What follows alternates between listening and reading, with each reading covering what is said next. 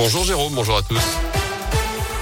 Et à la une de l'actu, ce mardi, la carrière de Saint-Julien Molin-Molette peut reprendre son activité dans le Pilat, en tout cas provisoirement. Elle était pourtant suspendue. Depuis trois semaines, la justice avait estimé que le trafic routier était trop important et que des espèces protégées étaient menacées dans le secteur. La préfecture de la Loire a finalement délivré hier une autorisation d'exploitation provisoire, mais sous condition. Le périmètre autorisé est réduit, la production annuelle est limitée. Même chose pour le nombre de passages quotidiens de camions dans la commune.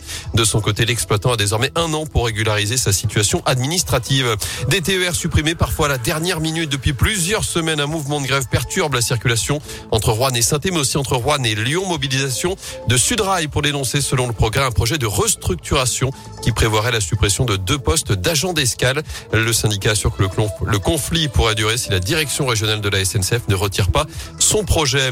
Dans l'actu aussi, les affrontements évités à la raffinerie de Fézin. Le site entre Lyon et saint a été bloqué pendant une grosse partie de la journée hier par des manifestants, agriculteurs et routiers notamment. Ils sont venus dénoncer la flambée actuelle des prix des carburants avant d'être poussés au départ par la préfecture dans l'après-midi. Gabriel Attal appelle ce matin au calme et au dialogue. Le porte-parole du gouvernement assure que toute la lumière sera faite sur la mort d'Ivan Colonna. Après trois semaines de coma, le militant indépendantiste corse a succombé à ses blessures hier soir à l'âge de 61 ans. Il avait été violemment agressé le 2 mars dernier par un co-détenu radicalisé à la prison d'Arles. Enfin, c'est un classement qui fait beaucoup parler chaque année, celui des salaires des joueurs de Ligue 1 et sans surprise encore cette saison, les joueurs du PSG caracolent en tête selon nos confrères de l'équipe. 4 millions d'euros bruts mensuels pour Neymar, 3,3 pour Messi, 2,2 pour Mbappé.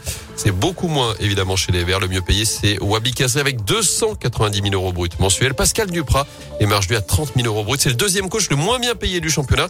Mais il aura tout de même droit à une prime de 250 000 euros en cas de maintien de la SS en Ligue 1.